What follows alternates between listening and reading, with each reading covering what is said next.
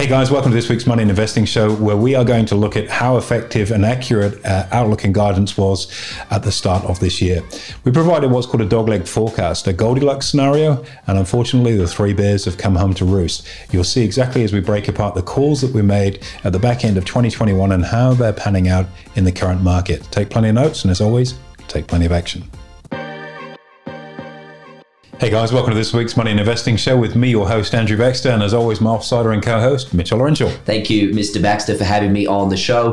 What I'm going to do today is put you under the pump. We're going to go through a bit of a review. Here we are, new financial year. We're in July now, so I think it's important for us to sit down and review some of the old content that we brought to our listeners later on last year, just to see what our forecasts were and how we actually went in talking about them. Yeah, it's always good to do a review for a number of reasons. You should do this on individual trades, on individual investment decisions, or whatever your processes are, because success leaves clues, and so too did efficiencies. And doing that post-mortem, you want to do more of what was right and less of what was wrong. So if we go back to Economic Outlook for 2022, which we actually published in mid-December, very specifically going through that, we did what we called a dogleg forecast. We had two specific scenarios. There was the Goldilocks scenario, if everything moves along in the right way and we get an economic soft landing and life is good.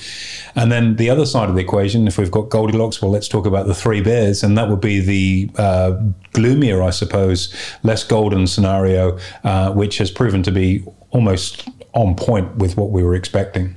So just to run us through, AB, in a little more detail, we had the Goldilocks scenario where everything was okay. Yep. What was our forecast in the opposing argument? So two or three of the major discussion points that we had was, one, a rise in geopolitical tensions, and the specific example we used was China and Taiwan.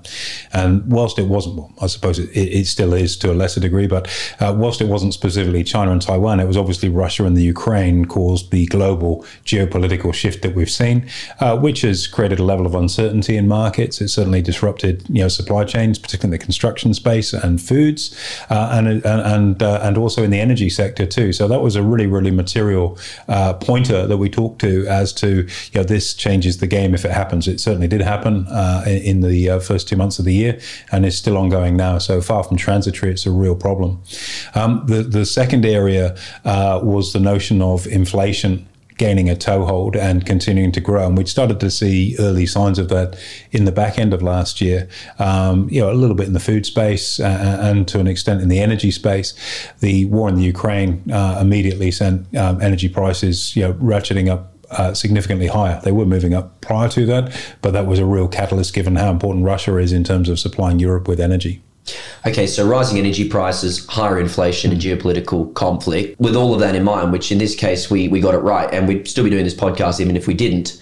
What was, in your opinion, the single biggest factor which determined that outcome? If you had to put it down to one thing, the one thing I would put it down to is interest rates and the tardiness on the part of the central bank. Definitely here in Australia, but also in the US with the Fed, and you can kind of understand to an extent, as a central banker, it's probably not the easiest job in the world. You're making a decision today which has a lagging and very, very long-lasting impact based on information that's a couple of months old. So it's sort of using the rearview mirror to make decisions real-time that you can't even see the impact of for a separate time. So it's not the easiest job, which is why those roles should go to people that have a very, very good touch with markets, and I think are also exceptionally good at communicating that view on markets too. And that deficiency, that ability to communicate to markets what their view is, I think is something that the Reserve Bank and particularly Philip Lowe have very, very low skill sets in. The US has been slightly different. They've very well telegraphed what they were doing. But in both cases, interest rates were moved higher. And that caught people off guard. And I don't know why, because, we were saying, for a solid, 6 months at least before that podcast. Saying that rates are coming up. We got torched on social media for it. And again, this isn't a lap of honor to say how good a way we got it right. Blind Freddy, if they're an economist or if they are someone that goes to a supermarket or petrol station or lives life out in the real world, would tell you that there was an inflationary problem. So you didn't need the economic data, you could see it anecdotally. So From the part of the central banks, I think the idea is to try and hold off until you have to make that move. And I guess some of the things that you'd want to see, we had the war in the Ukraine and an immediate knee-jerk reaction with energy prices in particular. And the hope was, that's just transitory. It's a short-term blip in the market, and then subsequently fell away.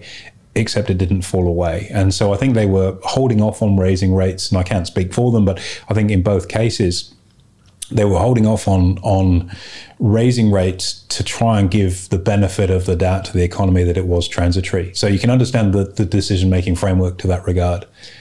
I guess the challenge is, though, AB, if I look in the case of Philip Lowe, I think it was only November, December last year, he was in his RBA statement saying, it's transitory, it'll go away. Yep. We come to a point now, we fast forward 6 months later, and there's an inflation expectation at 7%, his words, not ours. Yeah, I mean, it comes down to what your definition of transitory is. If you're looking at like a 20-year view, it probably is. But yeah, he got it wrong. And the difficulty I think he's had is accepting that he got it wrong.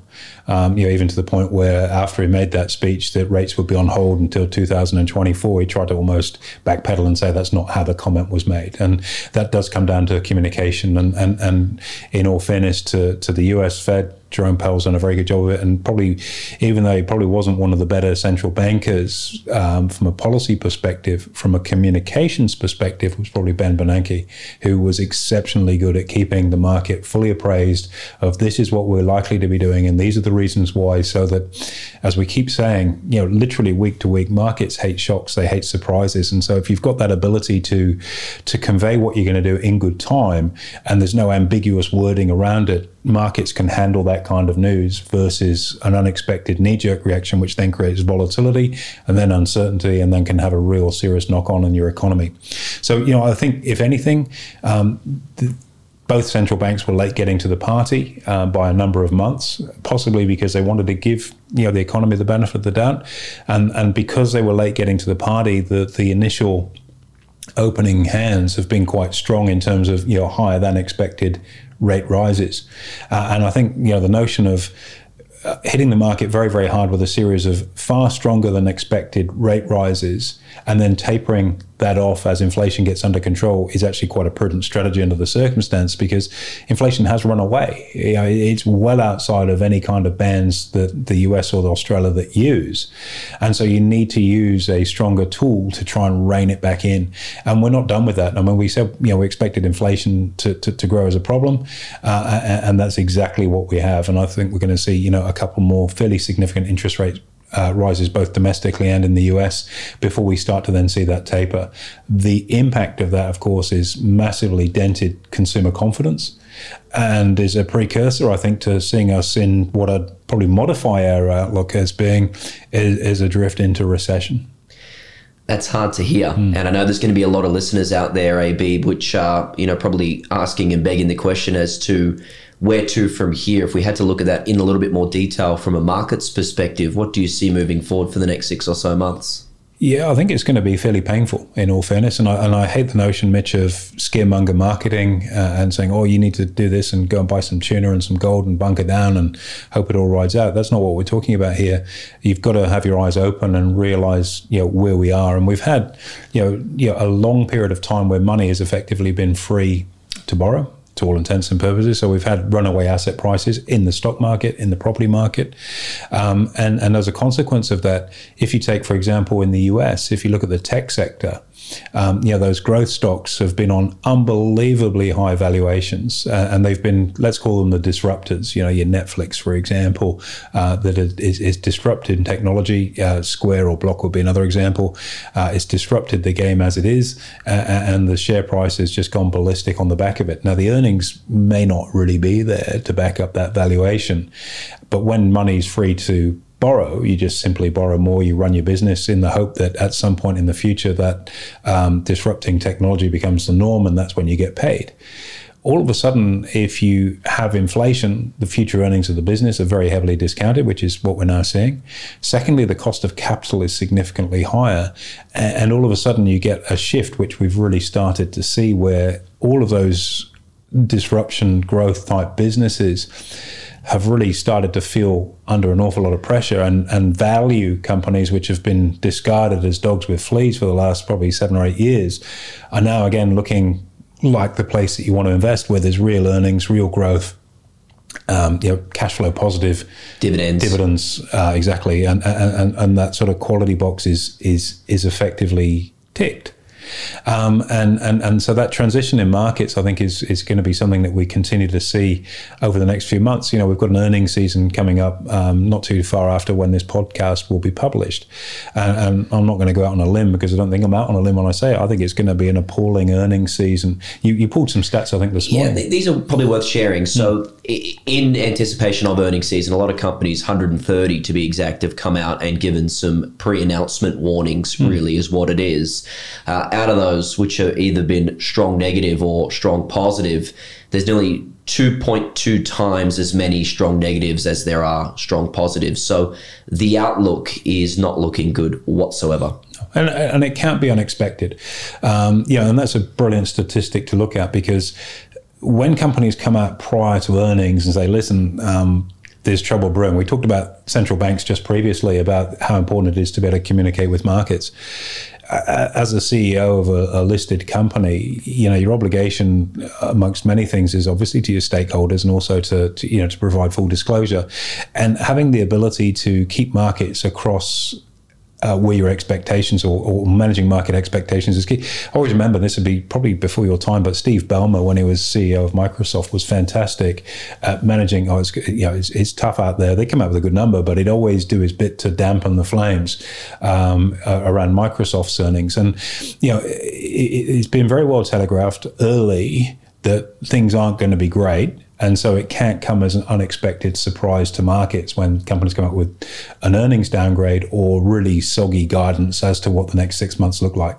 Which we saw in Nike and Coles just a week or two ago as well. Yeah, stock's down a lot too. Like Nike, again, here's a stock that's been on a tear, and again, good, prudent corporate management by disclosing to the market that there's some short-term pain when you do that. Your share price no doubt will reflect that. There's always short-term pain, but it's like anything. If you're playing for the long term, that short-term burn, just like when we train in the gym, we love that pain because the long-term benefit comes out of it. And in the same way, as a shareholder, annoyed as you may be that the shares have given something back, if it's done in a way where there's good disclosure, that does end up providing some stability in the share price over the medium and longer term, even though there's a bit of bark taken off today.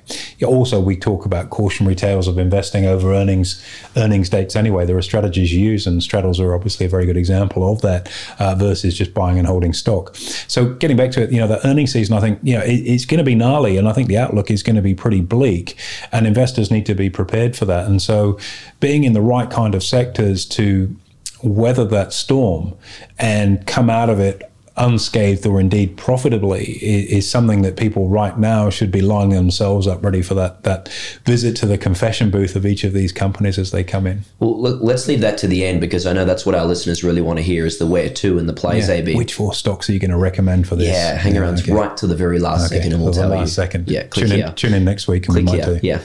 So what about interest rates? Do you think they'll move higher through the back end of this year? Undoubtedly, yes. And again, that's not really a bold call. It's pretty obvious when you look at the state of inflation, 8.6% in the US. I think we spoke about PPI, which is the producer price index, which was, I think, at the time we covered it in the podcast, about 11.3%. All-time high. Yeah, and there's a lag factor of a few months, which I think we talked about in that podcast, before that filters through to consumer price. So you've got the producer making stuff, and then you've got that stuff being sent to market and then on-sold through retail or whatever it may be, and then the consumer paying that price, and then it getting measured. So there's usually about a 3-month lag or so.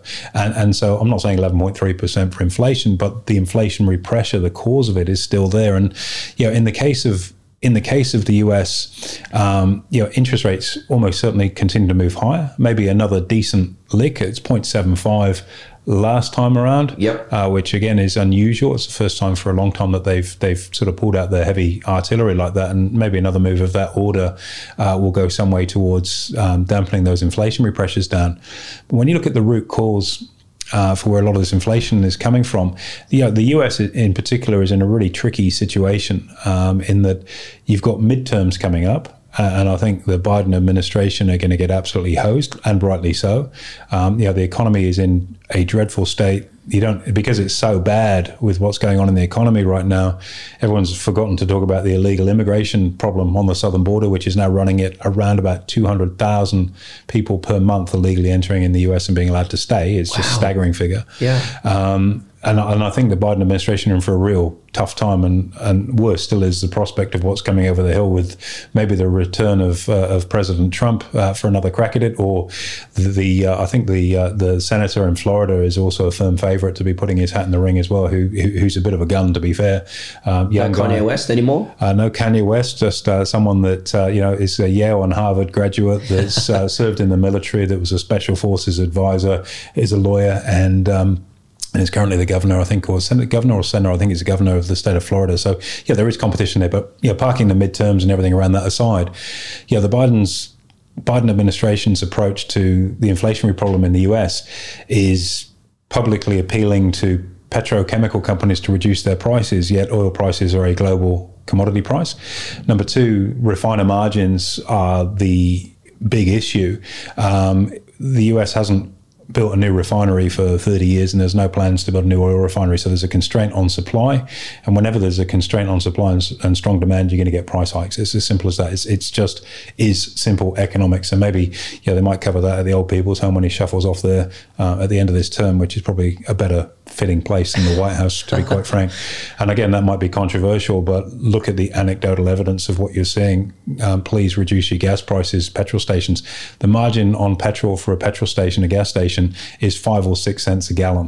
Now, they make all their money selling the stuff inside, absolutely, right? Absolutely. It's $5.50 a gallon. So taking 5 cents off a gallon will make no difference, and it's not the cause of it. There's a bigger issue that needs to be addressed.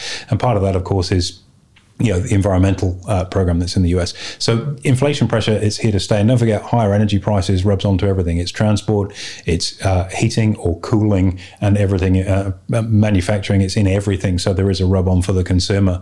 So the US consumer's in for a really tough time.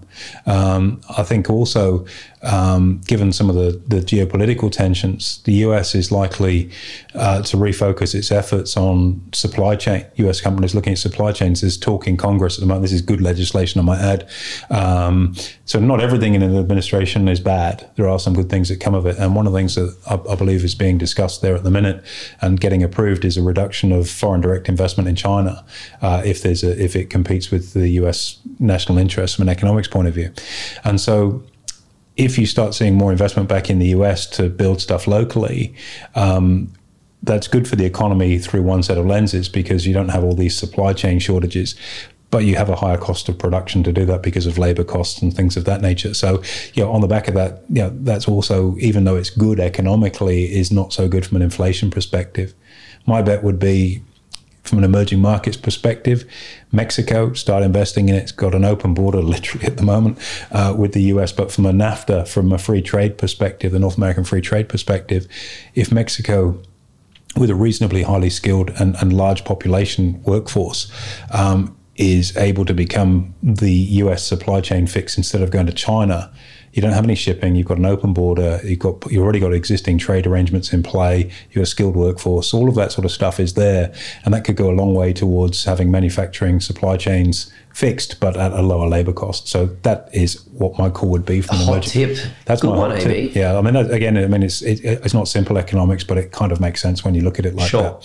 So yeah, higher interest rates in the US. Here for us in Australia, I think we're in for the same. Again, purely and simply because we got to the party late and worse, unlike the US, have failed to really communicate with the broader market as to why rates have been held and where they're going. If you get something wrong, the best thing you can do is say, look, we got it wrong, it's worse than we thought, and we're going to be doing this to put it right. Because again, rather like Nike with some weaker figures, better getting that out in the open and it's dealt with than just letting it fester, and you've got this uncertainty that just continues to grow. And you've got people that are in a highly geared position that have bought into a red hot property market where they've probably borrowed arguably more than what they probably should, where their cost of borrowing is now starting to go up. And if it was just a cost of borrowing that was going up, the modeling that the bank uses to lend you, you'd go, okay, we factored in interest rates being, say, 2% higher. I think they'll go higher than that, but we factored that in already so you can afford your loan. What's probably not factored in is that broader surge in cost of living, because not only have you now got a higher rate to service on your loan, but you've also got less money to do that with, maintaining your current lifestyle by buying more, paying more for your groceries, your fuel, your electricity, and everything else that goes alongside it. So, I think, a reasonably hard slowdown, and it's, I don't think a soft landing is the term at all, a hard landing for the Aussie economy.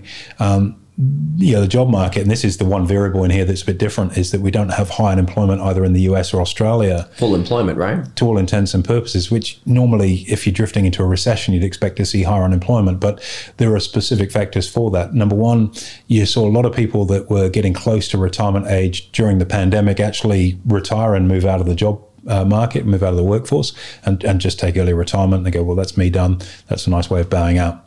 And equally, you've also had a lack of return to the workforce from a lot of people, which in the case, not in the US because the benefit structure is very different, but here in Australia where you had things like JobKeeper and quite a number of economic stimulant measures that were brought in play, maybe to help win an election, which didn't get won, and buy voter support, but quite a generous support package to help people has really caused a reluctance for people to want to get back into the workforce. And and that may sound harsh, and if it does sound harsh, just look at the simple statistic. There are more people claiming benefit post-COVID in a full employment environment than were claiming benefit prior to.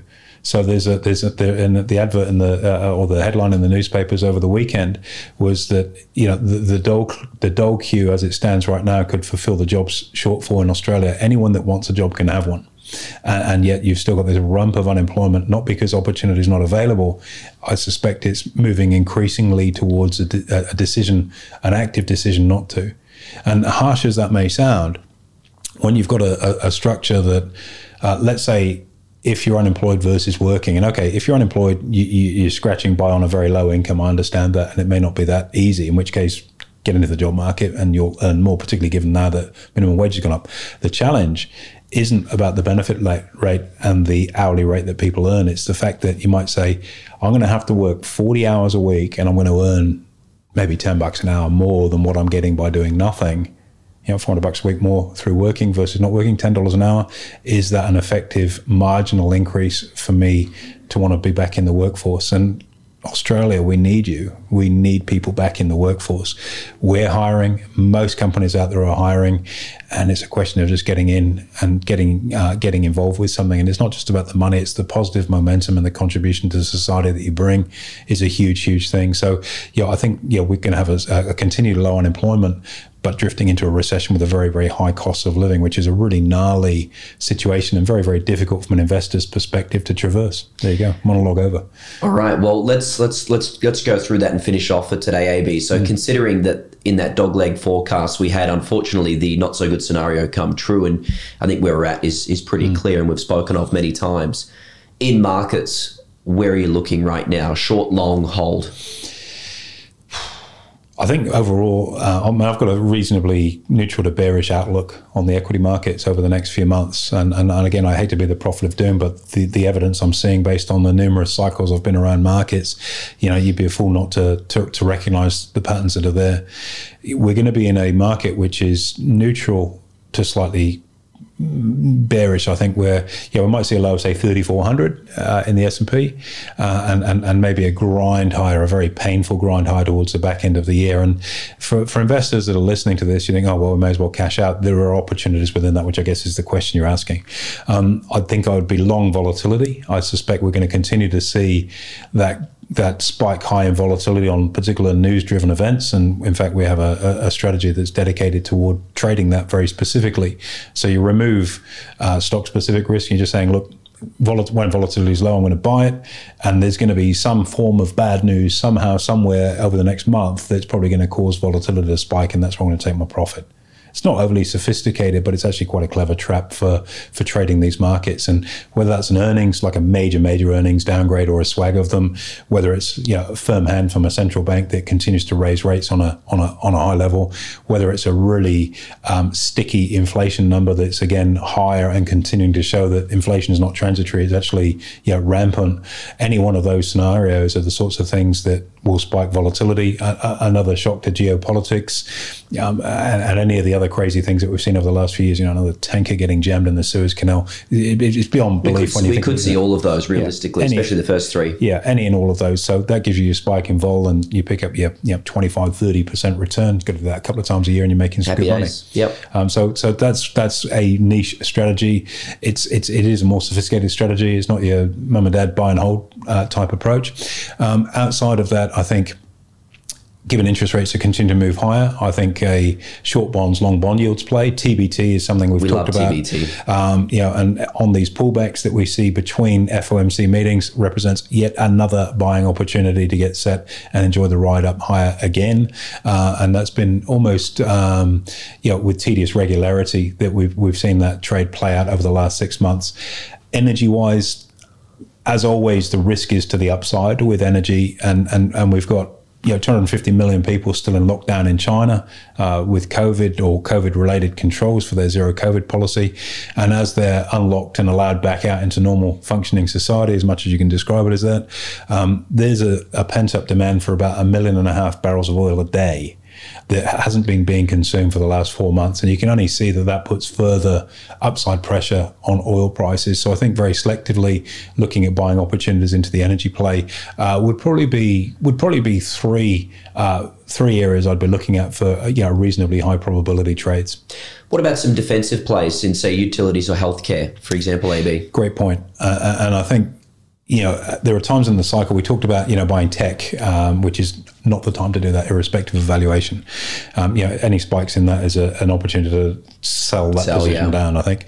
And I don't see that changing for between now and the back end of the year, to be perfectly honest. From a defensive perspective, boring businesses that push out widgets or distribute widgets that are essential are really good plays. So, defensive businesses, we talked about retail, possibly having quite a difficult time, which it will. It's a discretionary spend. If you're tight for money, you're maybe not going to buy sneakers this weekend or a new TV. But those staple businesses, alcohol and tobacco is a classic example of that. Absolutely. Economy copes up, bro. People drink and smoke. Economy's booming. People drink and smoke. So it's a really good defensive area. Endeavor, we've got a trade running on at the moment. Yeah, it's looking pretty good which too. Which is a good exposure to that sort of business. So, there's one example. Utilities, you're quite right. If you're a distributor of power, people need electricity or gas. And if you distribute that, it's almost an inelastic demand. You get paid the clip on how many megawatts you transport or how many gigaliters of gas that you push through. Whatever the metric may be, you get paid your clip on that. And so they're quite defensive businesses, rain, hail or shine, that typically do very well. They're usually quite cash generative. They usually pay quite a high dividend. And I wouldn't advocate buying them for their dividend. I'd buy them for the stability that they offer in terms of their share price right now. Telcos, again, are another example of what are normally defensive type plays. Healthcare, late cycle play. And again, we've got some great positions running. Merck, Pfizer. Yeah. Yep. These have all done very, very well. And again, they're both defensive and they're also exposed at the right time of the cycle. And if you're sick, you're not going to go, inflation's a bit high. I'm not going to buy my essential medication today. It's a decision you have to do anyway. So in that respect, they can be quite defensive businesses. And I think having a portfolio that's orientated around that, if we were to use, say, a cricket analogy, there's a time when you're playing cricket where you want to hit the ball out of the ground, and there's a time that you just want to get the scoreboard ticking over, just keep rotating strikes, single here, single there, and that's what you're looking to do. And I think given the more challenging conditions in markets for most retail investors, let's face it, this is only the third time in, 10 or 15 years, we've had a negative year out of the ASX, a negative financial year. This is not a time to be trying to buy the 5-bagger that's going to hit the ball out of the ground. This is a time to stay safe and just keep the scoreboard ticking over. And if you can hold stocks that hold their value in a falling market, if you can hold stocks that maybe grind a little bit higher under those conditions, or in the case of the volatility or TBT type trade, are able to give you some good solid green ink based on a very rational argument. That's the kind of defensive tilt on a portfolio I think would best serve people in the current conditions. And look, we could be wrong on that, and it wouldn't be the first time, it wouldn't be the last time we were wrong. It just seems to make an awful lot of sense. And buying something that's oversold because it's cheap right now, it's cheap for a reason. And that's the fact that the clock is turning. We're moved into a new phase of economic activity. And for many people, it's the first time they've really seen a recession. And the way that things behave under those conditions are quite different. And under those conditions, if the conditions are different, conditions on conditions. If the economy, the way the economy is behaving has changed, you've got to have a shift in your investment strategy, assuming you want it to win under those kinds of circumstance. Great little rundown there, AB. I tell you what, at the end of this year, we're going to have to do an analysis on this analysis every 6 months. I think let's sit down and do this. I think it's great to do. And I mean, there's just so many opportunities out there. We've just skimmed the surface with this. And by learning how to invest properly and how to have a flexible, fluid and professional trading strategy under all market conditions, there's no reason why you can't be banking good profits over the next 6 months. Unfortunately, as you'll see from the performance of your managed fund or industry super over the last 12 months, it's been a dog of a year because typically they're buy and hold approaches. And I don't think you can blindly buy and hold in these current conditions. You've got to be more nimble. And that does present an advantage, a competitive advantage to retail investors that are savvy enough to where to put the pieces on the chessboard. And if you do that the right way, you'll make a killing. Perfect way to put a ribbon around it, AB. Thank you very much. My pleasure. Anytime, Mitch. There you have it, guys. Make sure you give us a review and a rating so more people can find this show, and we'll look forward to hosting you next week.